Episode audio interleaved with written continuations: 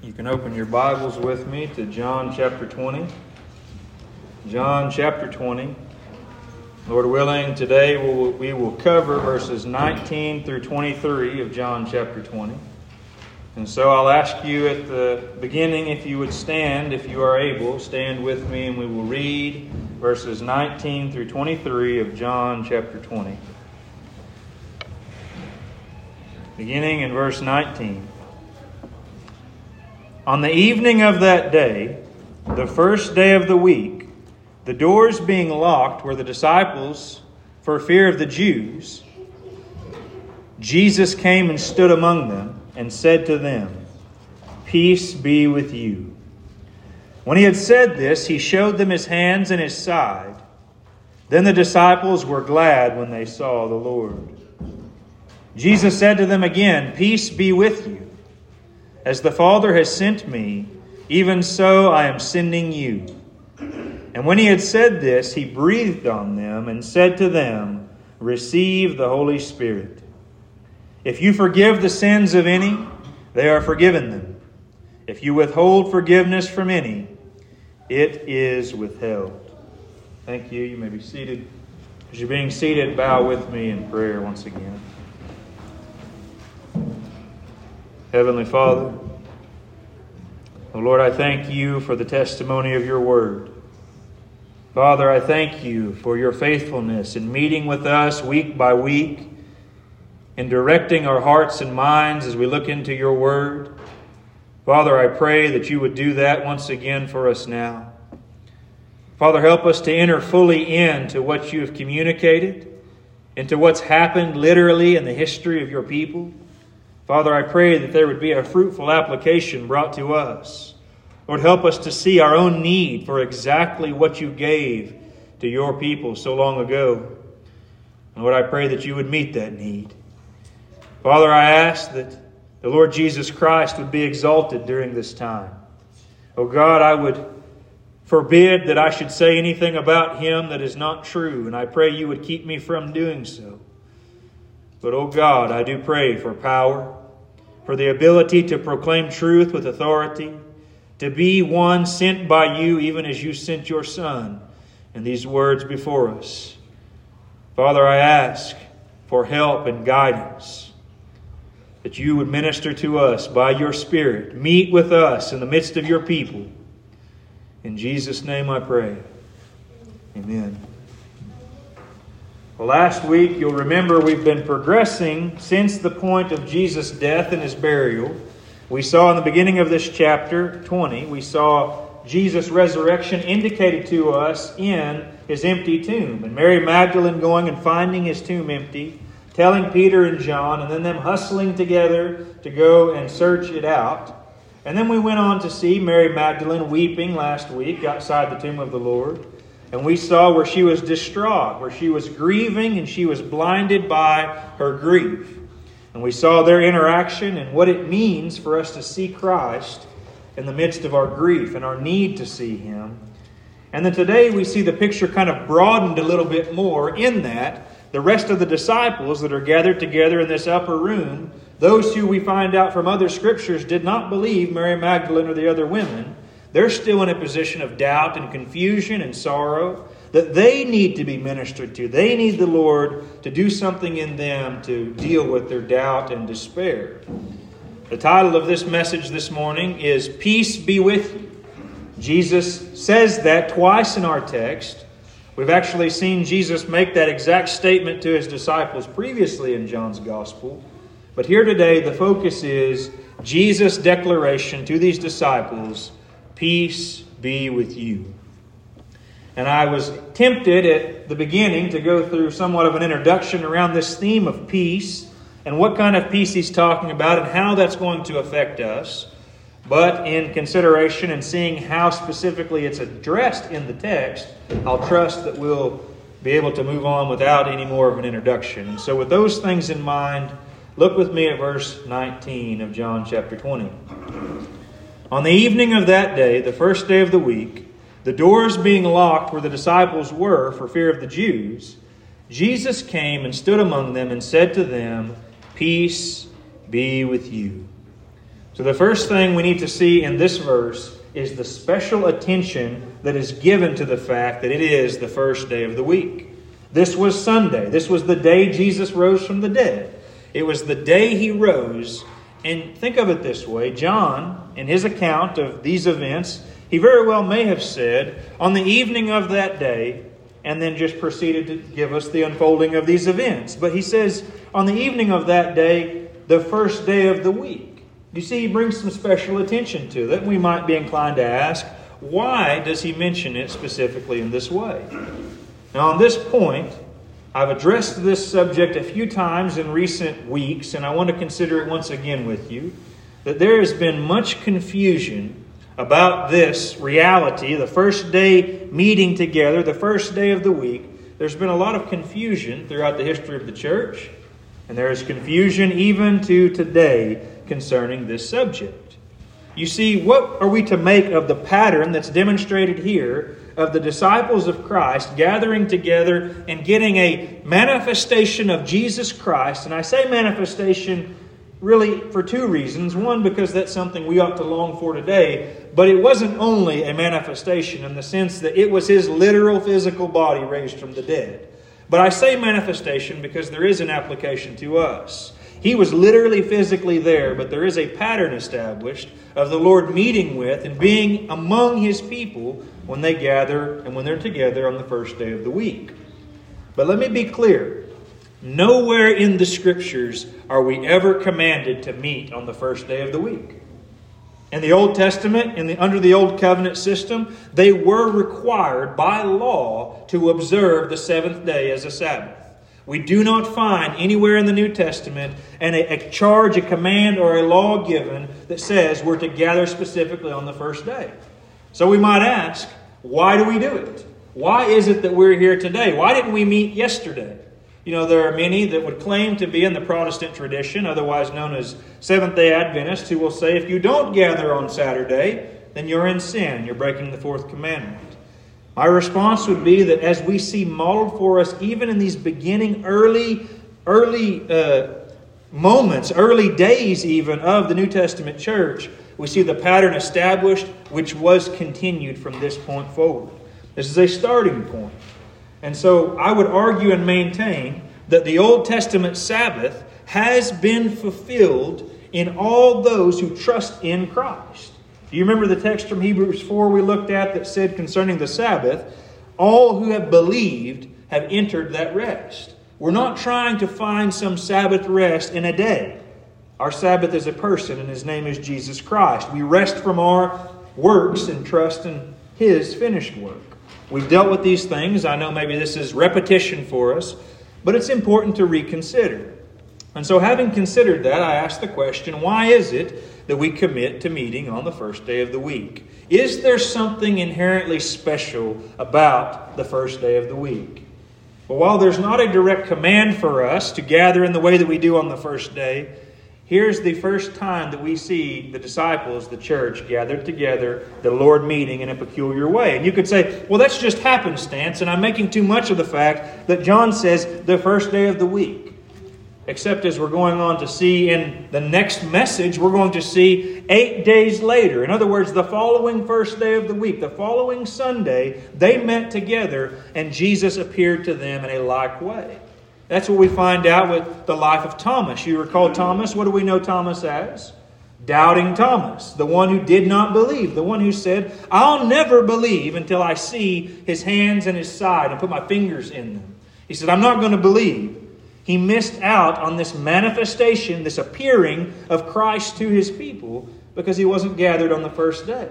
And you might expect, well, surely whenever Thomas meets back up with them the next day or the day after that, that Jesus will appear to him then. But what we find is significant is that John records to us the days that these things take place and I believe there is a pattern being established of God's people gathering in commemoration of the day Jesus rose from the dead. We call it, in our particular context, the Lord's Day, the day of his resurrection. We gather together remembering Christ and him raised from the dead. And we see this was the pattern of the early church. This pattern has continued unto today. But that's not the primary focus of our thoughts today. That's just one thing to consider in light of the language that's used. And we don't want to throw out or disregard any of the truths that are made known to us in the Word of God. And that is certainly one of the things being made known to us. The second thing we see is that on the evening of that day, the first day of the week, the doors being locked where the disciples were for fear of the, the Jews. So, what is it we find out in this expression? The doors were locked where the disciples were for fear of the Jews.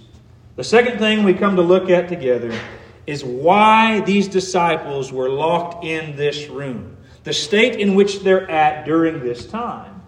And here's what's interesting. You know, I'm making the point that there's a pattern established in our text of the Christian people gathering on the first day of the week, and yet, let's be honest, these disciples were not anxiously awaiting the Lord coming and ministering to them. They were terrified. They're cowering in this upper room. They're not waiting for his arrival. They're cowering in fear. They've locked themselves in a room, kind of like frightened rabbits tucked into a hole, trying to avoid the predators surrounding them. These disciples have just re- recently witnessed the Jews viciously condemning and killing their Lord. And we're right in assuming that they believed that they were going to be next. These disciples are ruled by fear and doubt. So here we have the day Jesus rose from the dead, they're locked in this room for fear of the Jews. Now, before we go any further, I want to ask this question Are you acquainted with this kind of fear? If you're honest, you'll tell me, well, nobody's threatening my life for being a Christian, at least not yet. It may come, the day may come, but right now no one's telling you, if you trust in Jesus, we're going to kill you. Nobody's telling you that. But for some reason, I believe that we tend to live with a similar kind of fear, doubt, and anxiety. In other words, here's the picture it wasn't just the Jews that were opposed to the Christians, the Christians were opposed by the Jews and the Romans. They were being attacked from every side and disregarded from every side. And what's pictured in that, and the way that's going to apply to us today, is not necessarily the threat of your life or you being imprisoned or crucified, not in a literal sense perhaps yet. But do you feel the pressure of the world against you? Do you feel the pressure are you ruled by the same kind of cowardly fear concerning the vain opinions of people who would oppose biblical Christianity? You see, this is a very real thing, and, and the way this works itself out in our own lives is interesting, and maybe it varies with each of us, but we're pressured into not living in light or speaking in light of the truths that we believe, because it may not give us peace. You see, Jesus, we're going on to see, he says, Peace be with you, multiple times in our text. And in our desire for a measure of peace amongst the people that we live around and in and among, we are often so afraid of the potential for war that we don't hold strong our convictions in order to not be opposed. And the truth is that if you have even the slightest degree of conviction or commitment to orthodox truth, the unbelieving world is going to oppose you. It will cost you relationships. It will cost you respect and esteem from others. It might even cost you your job, or at the very least, a promotion. They're not going to promote the guy whose worldview and view of Christ is constantly bringing conviction against everyone around them. It will cost you if you're going to hold to orthodoxy in your relationships. And surely you know this is true. Now, don't mishear me. I think it's right and appropriate that we strive to live at peace with all people. That's a biblical command. We are supposed to, in as much as it's up to us, try to have reasonable, grounded, healthy relationships with unbelievers in the world. And yet, and yet, too often, we're just like these disciples who are so ruled by fear and uncertainty. And I believe perhaps we're desiring to be faithful to the Lord, and yet we're also prepared to lock ourselves away from the world in a room in our weakness and helplessness. And really, what it means is we're seeking to avoid being attacked at all cost. How does this work itself out practically? I'll tell you how. You surely have friends or acquaintances that you know who maybe they will say things about Jesus, maybe they even identify as a Christian. And whenever you're together, you can probably agree on some political moral issues. But if you really talk about Christ and sin and your trust in Him, and you speak about Christ in the way the Scriptures do, they're going to not want to spend an awful lot amount of time with you. And the only way your relationship's going to be sustained is if you kind of avoid those subjects that might bring conviction. You'll find that these types of people are not going to want to spend much time with you. And it's almost laughably ridiculous for me to even realize this at this moment that I'm literally comparing the threat of physical death and torture with somebody not thinking highly of me. How weak a people are we that we've come to this. And yet it's true. Hebrews 11, 24 through 26 gives us a testimony of one who was not cowering in fear. By faith, Moses, when he was grown up, refused to be called the son of Pharaoh's daughter, choosing rather to be mistreated with the people of God than to enjoy the fleeting pleasures of sin. He considered the reproach of Christ greater wealth than the treasures of Egypt for he was looking to the reward.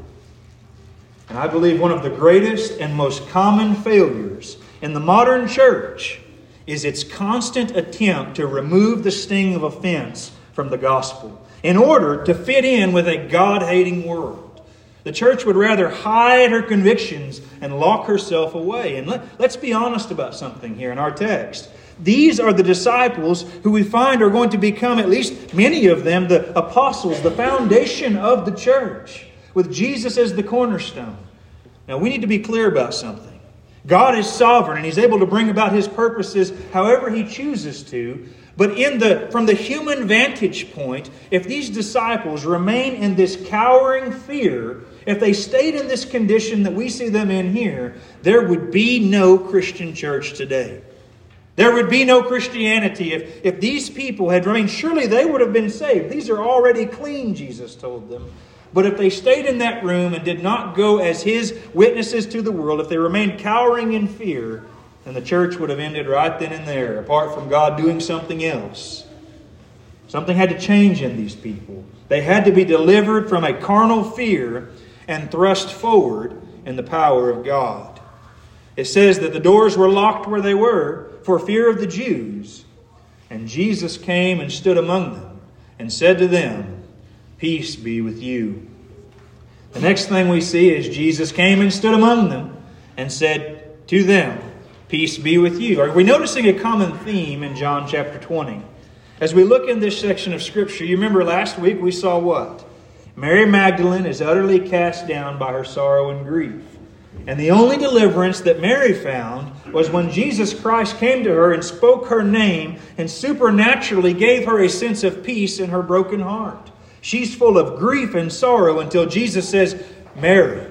And I ask again, have you individually heard the Lord Jesus Christ saying your name, speaking to you, and dispelling the fear and anxiety and sorrow and grief in your own heart? Has He done this work to you? Well, let me suggest this to you in this expression Jesus coming to them and doing a similar work as he did for Mary Magdalene, that it should not be overlooked that Jesus appears to them here in a supernatural way. John, who's telling us these things, was an eyewitness that the doors were locked. Now, did you notice that expression? Perhaps when you imagine this scene in your mind's eye, you think of people in kind of a rundown house upstairs with one door locked. But did you notice Doors is plural in the text. Now, I don't believe I'm reading into this too much, that the idea is that there wasn't just one door. They're barricaded in as secure as they think they possibly can be. There's more, at least two doors, because it's pluralized here, at least two doors that they're locked behind. And it says, Jesus came and stood among them. The idea, the understanding is that he appeared supernaturally, miraculously that there must have been this supernatural work of Jesus in coming to them. And in preparation, I heard one preacher say this recently. What an encouragement this is. There is no door on earth that can keep Jesus out if he decides to come in, including the door to your heart. No door that can keep him out. These doors are locked, they're bolted, and he comes in anyway. I heard Paul Washer in a sermon one time say this he said, Nowhere in Scripture are we ever told to ask Jesus into our hearts. If he wants to come in, he'll kick the door down. That's the way Paul Washer put it. But what we see in our text is that Jesus comes. They're not there praying, Lord, send us a sign, help us. They're cowering in fear.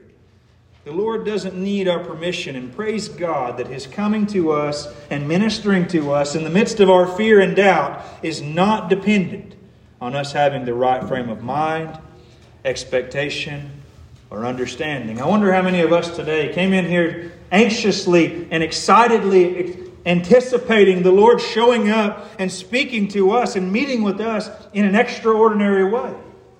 Are we anticipating that? And there are those who will say the Lord will come in revival if we just have enough faith that He's going to come and do it. And the encouragement to us is that the Lord is not dependent upon you and I having a great degree of faith. His purposes are going to stand. It depends on Him. Now, that's not to disregard our responsibility as those who are called to pray at all times. We're to give thanks. We're to be trusting God. We are responsible for those things. But again, I praise the Lord that His activity in His people is not dependent on what we do or how we think. He's able to overcome and override these things. And the next thing we see in verse 19 is this He's come and stood among them and said to them, Peace be with you. Finally, here's His message to them. Here's why He's come to them Peace be with you.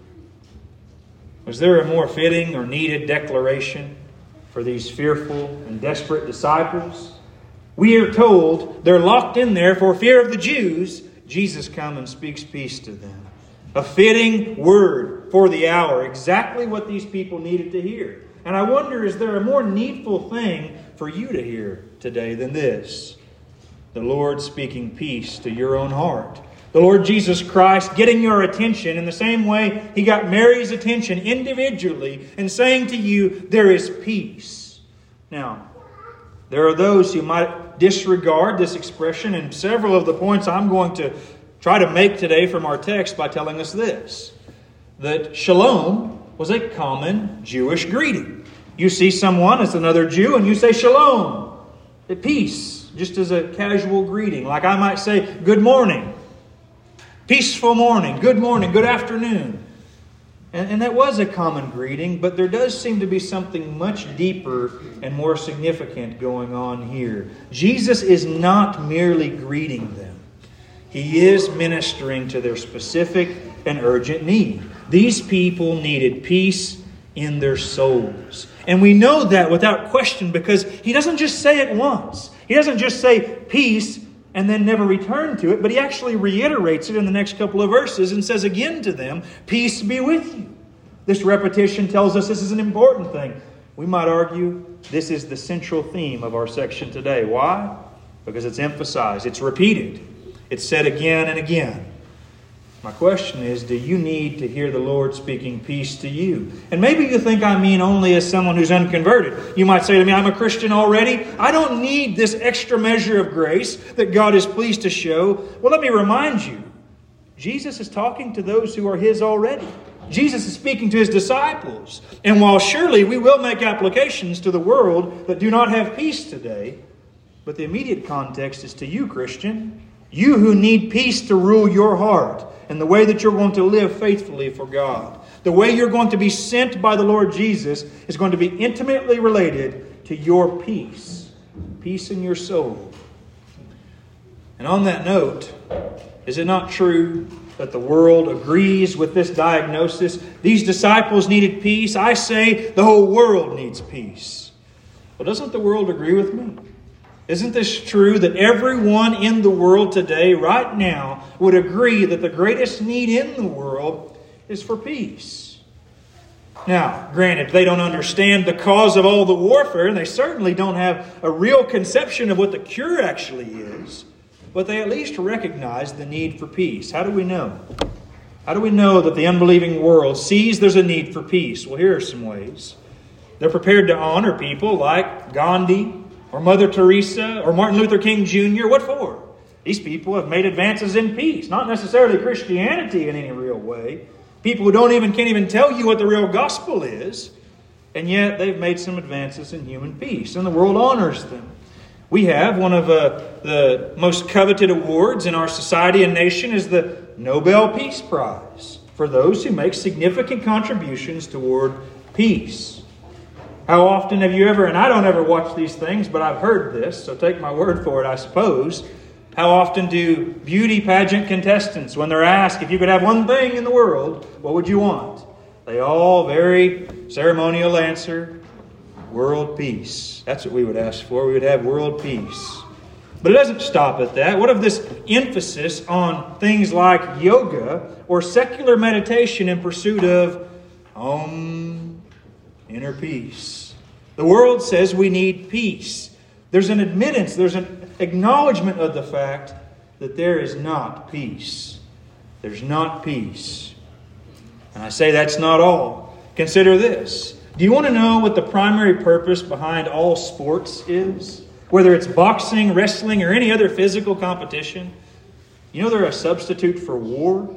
The reason why these physical games have been designed and created is to give human beings a way to exert themselves physically. And whether you're one who's competing or you're one who's in the stands cheering, you get to take part in this conquest. You get to relieve yourself of some tension by seeing these things. This has been historically true. This is how the Colosseum games were emphasized to distract the people from all the things that might otherwise cause them to riot in the streets. Give them bread and games distract them from the real issues. It's a distraction and a replacement. And if you don't believe me that these sporting events, and I'm not I'm not saying all of these things are bad. I played sports and think it's a wonderful thing in measure.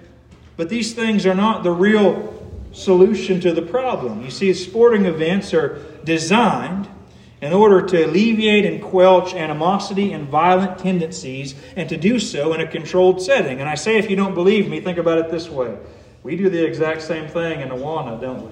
We're going to let them run around and get their energy out and get them in a place where they're ready to sit still and listen.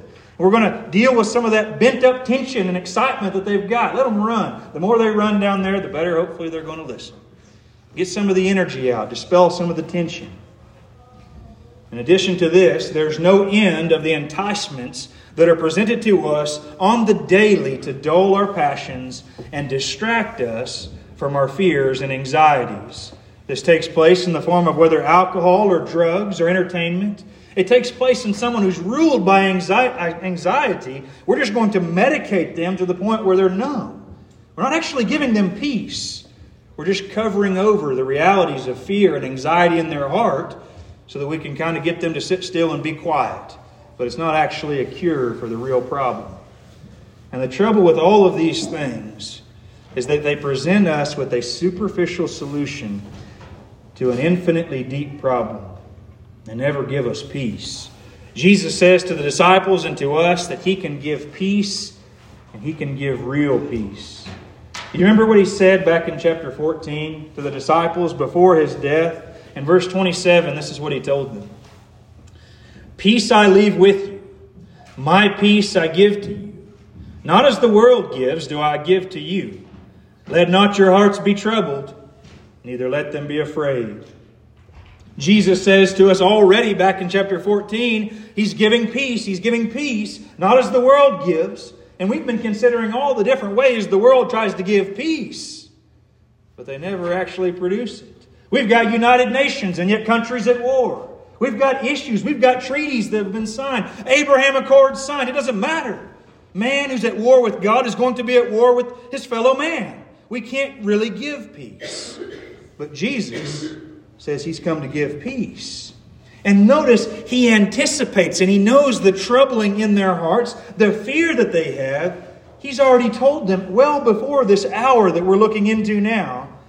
He said, Let not your hearts be troubled, neither let them be afraid. And so I want to know and want to consider with you what is it about the peace that Jesus offers that makes him unique from the world? How is it that we're actually able to have peace in our hearts and have our fears dissolved? Well, verse 20. When he had said this, he showed them his hands and his side. Then the disciples were glad when they saw the Lord. Now, I believe there are two primary ways in which Jesus specifically addresses their fear and gives them peace in this verse. When he had said this, he showed them his hands and his side. Now, the first explanation for why this should produce peace in them is pretty obvious. It's pretty cursory, it's on the surface. is that Jesus identifies himself to them. And there's even an expression in that when they saw the Lord, almost as though they weren't exactly sure, who this person who's just appeared before us is. Whether that's because of the, the, the marring of his features through the beating that he endured, that they don't recognize him anymore, or because of his glorified form, they don't know who he is exactly. That could be the case, but here seems to be the point. Jesus is showing them the source of their sorrow, their fear and concern is immediately related to his death. They needed to see him alive, and they needed to know that it was him. How does he show them that? Well, you know, that if he would have just showed them his hands, well, here's someone who appears to have been crucified, but there is something unique in the fact that he shows them his side. What is that? That it wasn't common that you would pierce someone who's being crucified. Actually, commonly, you would let them hang there and suffer until they died. It was a unique thing that they pierced his side. So he's indicating to them who he is as this very one who was crucified before them. But he's also doing something more, something infinitely more than just revealing his identity to them. And so, what might I suggest that this is? What is the other aspect of the way that Jesus is presenting this? Well, the first way I say is that he shows them who he is and that he's risen from the dead. But then we also have to remember something. You see, there are oftentimes in the scriptures glorious truths present that even those they were being spoken to in the time didn't understand. Do you know what I'm talking about here? There are times, surely we know this is true. There are times, even for example, I'll give you an example. Jesus was speaking to the disciples, and their hearts were burning within them as they walked on the way to Emmaus. And they don't realize it's Jesus, and then in a moment they do. And all of a sudden they look back on all that he was saying, and it takes on fresh meat, fresh joy in their hearts. Why? They're coming to realize this Jesus is the one who was talking to us. They didn't realize it at the time, though. There was a glorious truth that they weren't exactly connecting with. And in a like way, I believe there's something here implicit in these verses that are given to us that are perhaps being overlooked by the disciples, but perhaps not John. Remember this John is writing this years later, after years of growth and sanctification and maturity, and probably reading letters from the Apostle Paul and seeing deep and rich theology. He's writing his gospel account years later, and it is very likely that John is pointing us towards some realities here in light of the way he words this. You see, I think there's something much more than just Jesus identifying himself. What is it? Jesus says, Peace be with you. And then he shows them his scars. Do you think that's an accident? Do you think that Jesus says, Peace be with you, and then immediately after saying, Peace be with you, he directs their eyes and their attention to the real and true source of their peace? His scars, what he endured? Is there any greater declaration that could be given of peace to man than to have our attention drawn to the realities of Jesus and his cross? I don't believe it's a coincidence at all. And I demonstrate this, hopefully. Think about this in light of Isaiah 53 and verse 5. Listen to this.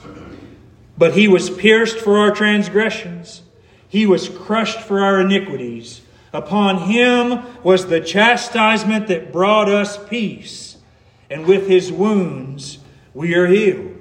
Upon him was the chastisement that brought us peace. And he looks at the disciples and says, Peace. Look at my wounds. Peace. Peace to you. My wounds. Now, are they connecting with that fully? I don't know. But I submit to you that we ought to. That there's something supernatural and spiritual contained in this expression that we need to grab hold of. And so, my question in light of that to you is Has God the Spirit proclaimed peace to your soul by averting your attention and your gaze to the scars of Jesus Christ? Do you see how Jesus' scars proclaim peace to you? It's kind of an odd thing if you think about it, especially in light of the fact that we recognize his scars are a result of what we have done. Now, typically, in just the common logic, the way that we would think, we would expect that the declaration of someone else's suffering, especially when their suffering is the result of what we have done, we wouldn't expect their declaration of these scars and revelation of these scars to be a cause for peace, would we? Would it not be a cause for condemnation? If it's indeed true that it's the sin of these disciples which brought about the scars Jesus is showing them, how can it be that seeing those scars would give them peace? It doesn't make sense on a logical note. Only in the human mind, the natural man will not receive this. But the spiritual understanding, what is it? The truth is that it's not only was the disciples' fault, but it was our fault that he suffered. It was our fault that he died. It was our sin that was the burden that he bore.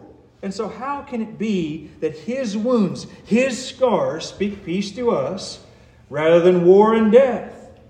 You remember what happened whenever Cain slew his brother Abel? There's an expression God makes that the blood of Abel is crying out from the ground against Cain. Does not the blood of Christ, should it not cry out against you and I, saying, Death, you deserve death, it's your sin that brought about the death of the Son of God? How does that speak peace to us? How can this be? Listen along with me from Hebrews chapter 12. We have a glorious expression here. Hebrews chapter 12, verses 22 through 24, we find this. But you have come to Mount Zion and to the city of the living God, the heavenly Jerusalem, and to the innumerable angels in festal gathering, and to the assembly of the firstborn who are enrolled in heaven, and to God, the judge of all, and to the spirits of the righteous made perfect, and to Jesus the mediator of a new covenant, and to the sprinkled blood that speaks a better word than the blood of Abel. How can it be? How can it be that the scars of Jesus speak peace to you and not death and damnation? You see, the blood of Abel did cry out from the ground for Cain's death, and the blood and scars of Jesus Christ Supernaturally, miraculously, gloriously, they cry out for our deliverance and justification. And this produces and gives us peace. Romans 5 1 Therefore, since we have been justified by faith, we have peace with God through our Lord Jesus Christ. And you see, I think the immediate place we go wrong when we think about fears and anxieties and a troubled heart is that we often assume that the real cause of our fear, the real cause of our restlessness in our soul, is primarily the result of our circumstances. We're inclined to think that all of the difficulty and the inability that I have to have peace in my heart is the result of what somebody else is doing to me whether it's a wicked government, whether it's an ornery spouse, whether it's an evil job, an evil employer. Whatever the case is, we imagine this. Whether it's the low number in my bank account or my desire to have everything in a pretty little bow and completed how I want it to be, we think a lack of peace is brought about from something outside of ourselves. When in reality, the restless and peaceless soul is one that is not resting in God. If you think that peace in your soul is primarily going to be dependent upon the actions of another person, positively or negatively, other people in your life, then you're not understanding the kind of peace Jesus is talking about. You need to realize something. He's about to repeat this expression of my peace I give to you right before sending them into conflict and war with the world. And so, if your idea of the peace Jesus is telling us about here is going to be dependent on whether other people are treating you fairly or rightly or justly, that's not the peace Jesus is talking about. The peace he's promising. As a matter of fact, when he says, My peace I give to you, back in John 14, that was the night before he was going to be crucified and killed. And he says, The kind of peace and resolve that's in my soul, that's what I'm giving to you. It's immediately in the context of suffering and opposition. It's a peace that surpasses knowledge. What is it? You know it is Jesus, you recall. Jesus said, Not as the world gives, do I give to you. It's a worldly and self focused kind of peace that's dependent upon the actions of other people toward me. But the peace of God in Christ, which is demonstrated and declared to me by his scars, is a peace that comes from the fact that I know I'm no longer in rebellion and opposition to God. I've been reconciled to the living God, of whom his wrath I am owed, and yet I'm not given that wrath. And I have love from this God, and I have peace with this God, and nothing can take that from me. No amount of strife in my life can take that from me. And even if the world takes my life, I'm going to be with the God who loved me and saved me. That's what these scars tell you. That's the peace that surpasses any experience you have here and now. You have a secure salvation. You have sins that are forgiven. And the life you're now living is not your final place of rest, it's not your home.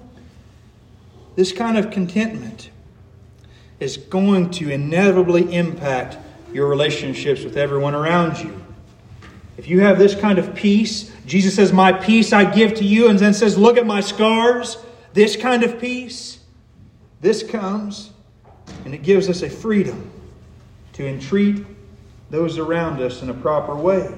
And think of the immediate result of this engagement. Here, just a short time later, 40 days later, you're going to find this cowering individual, Peter, in this room, terrified, standing up to the same Jews he's afraid of here and telling them, This Jesus you crucified, God has made both Lord and Christ of all.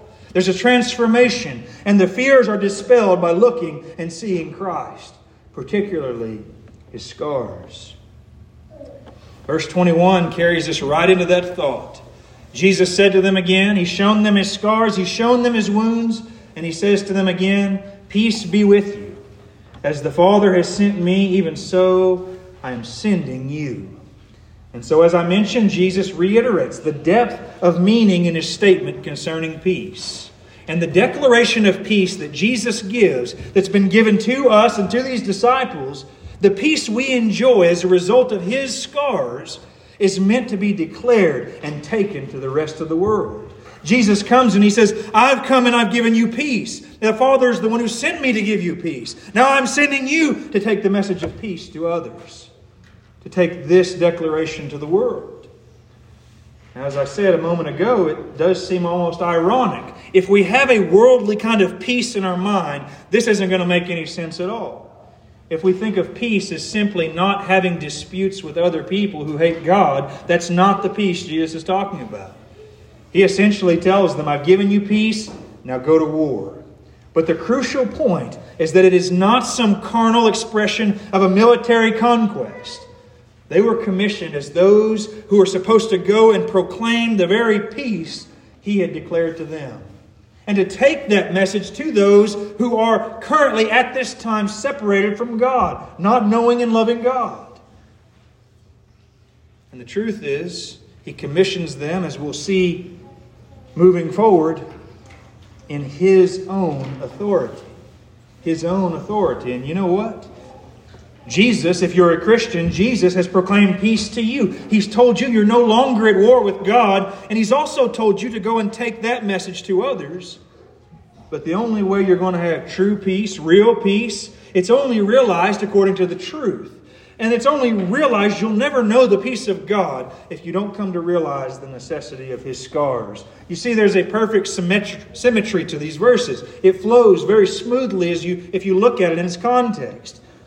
Peace, how? Scars. Okay, you've got peace. Yes, go tell others. Tell them what? Peace, according to what? My scars. This is the way this is flowing here.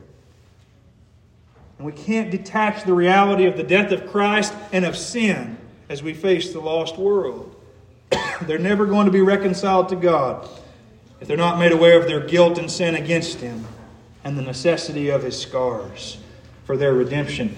Let me be more specific because I'm talking about out there, but if you're not a Christian here today, you'll never know the peace of God unless you come face to face with your guilt and with His scars.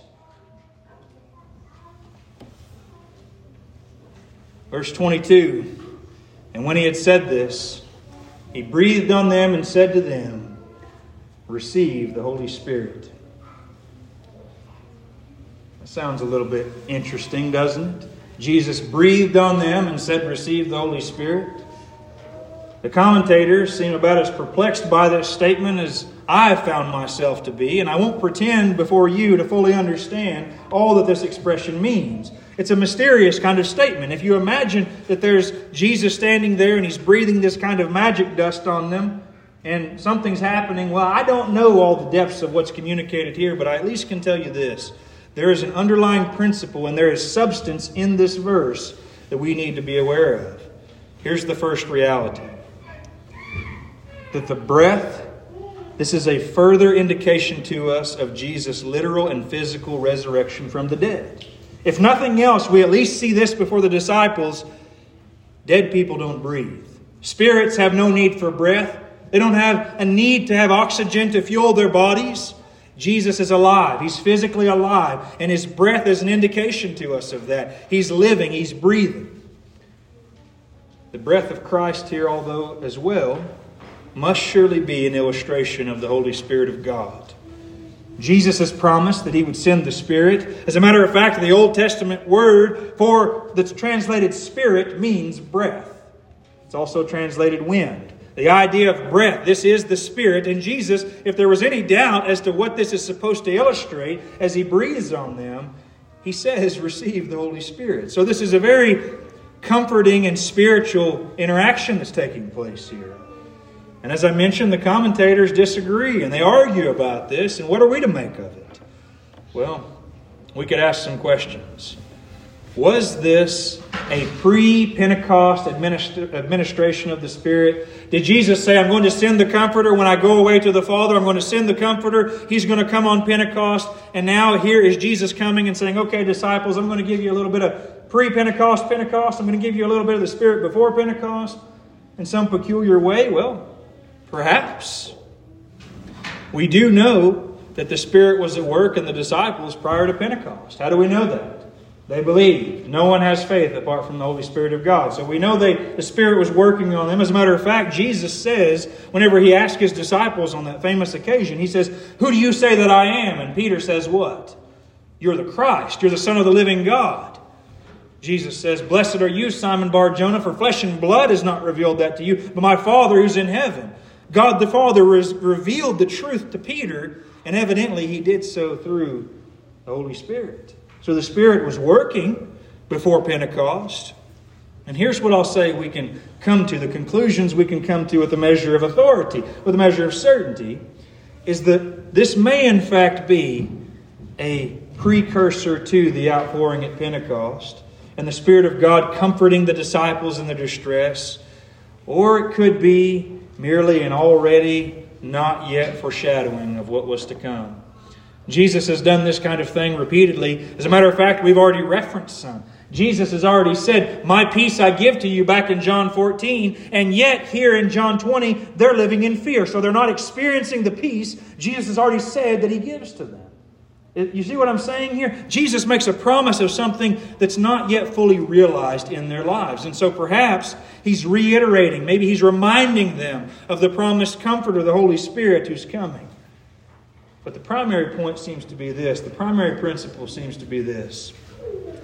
Jesus has commissioned these disciples to go forth as his witnesses. He says, Even as the Father sent me, so I'm sending you with this message of peace to the world.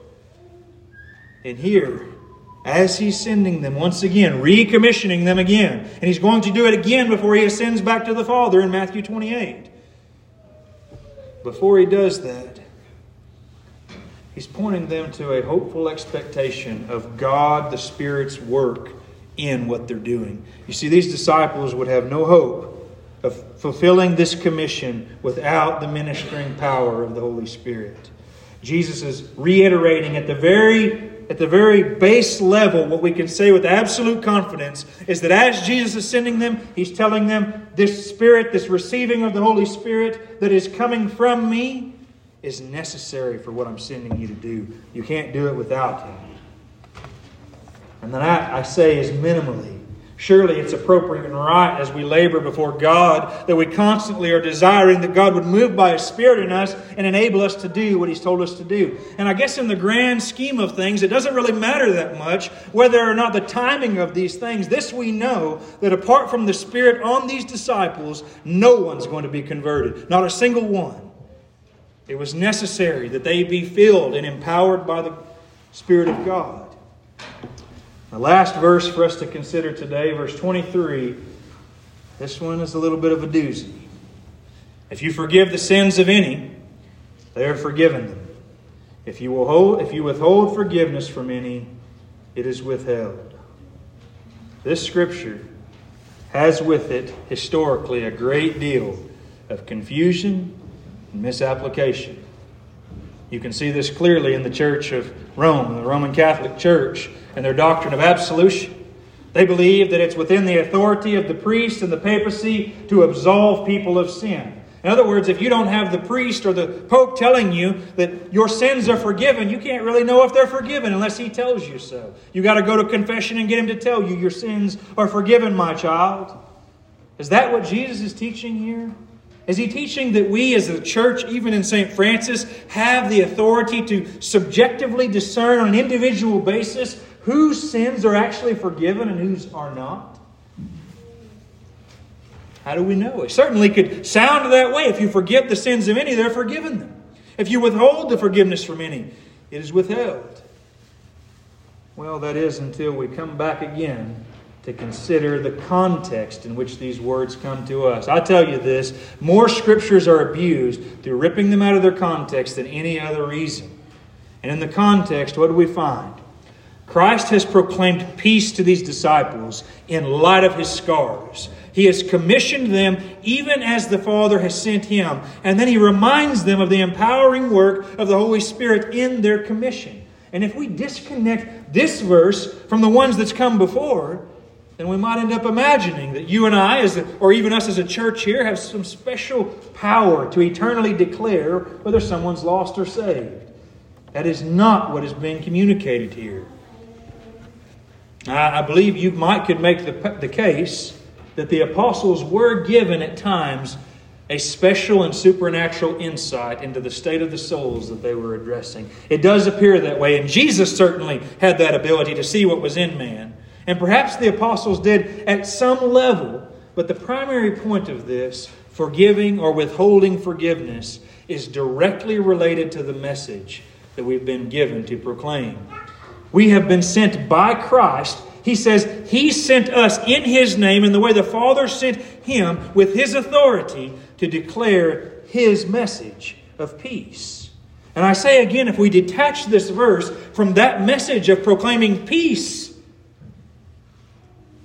and we're going to assume a subjective power to interpret individual salvation and completely miss the point. Now, the strongest argument that I have I think you can substantiate what I'm saying from the context here that this is saying the forgiveness of sins is a proclamation in us being sent as those who are going to tell the world about the peace of God in Christ. That our message is related to this. The authority of our message is related to this. It's not our authority, I mean, think of this. Jesus, how many times did he say, I've not come to do my own will, but the will of him who sent me? I've not come to speak my own word, but the word of him who sent me. And Jesus says, The Father sent me, now I'm sending you. Do you not suppose that our message, our word, all that we do and say is to be coming from him and his will? I say yes. So I think from the context we can substantiate that this has to do with the message itself we proclaim. But I'll go further is do you see the apostles in the early church going around to people telling them, hey, your sins are forgiven, hey, your sins aren't forgiven, and exercising a kind of individual oversight over individual souls? No, we don't see that at all, actually. Quite the opposite. What we see in the scriptures is that the disciples are given this message of reconciliation. And here's the point in light of the message that's been given to us, there is no forgiveness of sin apart from the message we're proclaiming. There's no forgiveness of sin apart from His scars, apart from His gospel. And anyone who believes in this gospel can have peace with God. We can say with all authority that if you believe this gospel, your sins are forgiven, and they are. And we can say with all authority if you reject this Christ, your sins are retained. They're not forgiven, they're not remitted. You're still in them if you reject this Christ. The examples we have for declaring the certainty of forgiveness in his name. Acts 2:38 and Peter said to them, This is immediately following this. Just 40 some odd days later, you've got, you've got Peter here on Pentecost saying this Repent and be baptized, every one of you, in the name of Jesus Christ for the forgiveness of sins, and you will receive the gift of the Holy Spirit. Now, here's what's interesting. Now, we're told that of the number that were gathered, we're not told that all of them were converted. We're told that 3,000 were. And maybe I'm assuming some things here, but there's a possibility at least that there were more than 3,000 people gathered there. But 3,000 believed. But wait a minute. Peter said, All of you repent for the forgiveness of sins. The message is that forgiveness and reconciliation to God comes through repentance and trust in Jesus Christ and receiving of the Holy Spirit. And then he went on, Peter, the same man, went on in Acts 4:12 to say, And there is no other name under heaven given among men by which we must be saved. You see, when filled with the promised Spirit, these disciples did not go around presenting themselves as having some special soul reading power. They declared the authoritative truth of forgiveness in Christ alone. That's the point. If, the, if you proclaim a message of the forgiveness of sins in light of the scars and the peace Jesus is promising, then they will be forgiven on those grounds and none other. There's no other grounds for forgiveness or reconciliation to God. The withholding of forgiveness from any is saying, You, sir, are not trusting the gospel. You're believing a lie. That's the only grounds we have for saying to someone, Your sins are not forgiven, if they're not believing in Jesus as he's presented in this book. It's the message that's given and the authority with which they declare it. We're going to given a perfect picture of this in 2 Corinthians 5, verse 20. Therefore, we are ambassadors for Christ God making his appeal through us, we implore you on behalf of Christ, be reconciled to God. Is that not in one sentence exactly what we find worked out here? The disciples are given peace. Jesus says, As I've been sent by my Father, I'm sending you. We're sent in His name on behalf of God. And we're saying, Be reconciled to God on these grounds. And if you believe, you will be saved and forgiven. And if you don't, Judgment awaits you. And we can say that with all confidence and certainty. The peace that we have with God through Christ is one with which we ought to long for others to know. You and I, as Christians, have been sent by Christ to proclaim the same message with authority to the world. Not half in, not half out, certainty. Your sins are forgiven if you trust Christ. They're not if you don't. There's certainty there. And one day, we will celebrate together the King of Kings. We're gathered on the first day today celebrating his resurrection, and there is a forever first day coming when we will gather together with all believers for all time, proclaiming his glory. And you know what we're going to be singing about forever? His scars. The peace we have because of his scars. Did you know that? Let's look together as we close to Revelation chapter 5. This is the everlasting song of the church. This is the source of peace in your soul, is seeing these scars forever. Beginning in verse 1. John writes and says, Then I saw in the right hand of him who was seated on the throne a scroll written within and on the back, sealed with seven seals. And I saw a mighty angel proclaiming with a loud voice, Who is worthy to open the scroll and break its seals? And no one in heaven or on, or on earth or under the earth was able to open the scroll or look into it. And I began to weep loudly because no one was found worthy to open the scroll or to look into it. Just pause for a moment. This is somewhat of a parallel to the scene we found these disciples in in the upper room. They're terrified. We've seen Mary Magdalene weeping. If Jesus is not risen from the dead, this scroll can't be opened. That's it. The end of the church, the end of God's purpose for his people for all time. But he appears to them. In the like way, listen, John's weeping. Who can open the scroll? Who can give us peace with God? He says, And one of the elders said to me, Weep no more. Behold, the lion of the tribe of Judah, the root of David, has conquered, so that he can open the scroll and its seven seals. You have this picture. John's there weeping. I can't have peace with God because the scroll can't be opened. And the elder says, Look up. And he looks up, expecting to see this mighty lion, this victorious one, this king of David. And it says, And between the throne and the four living creatures and among the elders, I saw a lamb standing as though it had been slain, with seven horns and with seven eyes which are the seven spirits of God sent out into all the earth. What's this picturing for us here? John sees the lamb standing as if slain. He sees the Lord Jesus Christ saying, Look at my scars. They speak peace to you. The scroll is open because of my scars. That's this lamb slain. And he's mighty to open it. And he went and took the scroll from the right hand of him who was seated on the throne. He took the scroll from his father and when he'd taken the scroll, the four living creatures and the 24 elders fell down before the Lamb, each holding a harp and a golden bowls full of incense, which are the prayers of the saints. And they sang a new song, saying, Worthy are you to take the scroll and to open its seals, for you were slain, and by your blood you ransomed people for God from every tribe and language and people and nation. And you have made them a kingdom of priests to our God, and they shall reign on the earth. And I looked and I heard around the throne and the living creatures and the elders the voice of many angels, numbering myriads of myriads and thousands of thousands, saying with a loud voice, Worthy is the Lamb who was slain to receive power and wealth and wisdom and might and honor and glory and blessing. And I heard every creature in heaven and on earth and under the earth and in the sea and all that is in them saying, to him who sits on the throne and to the Lamb be blessing and honor and glory and might forever and ever. And the four living creatures said, Amen. And the elders fell down and worshiped. Peace.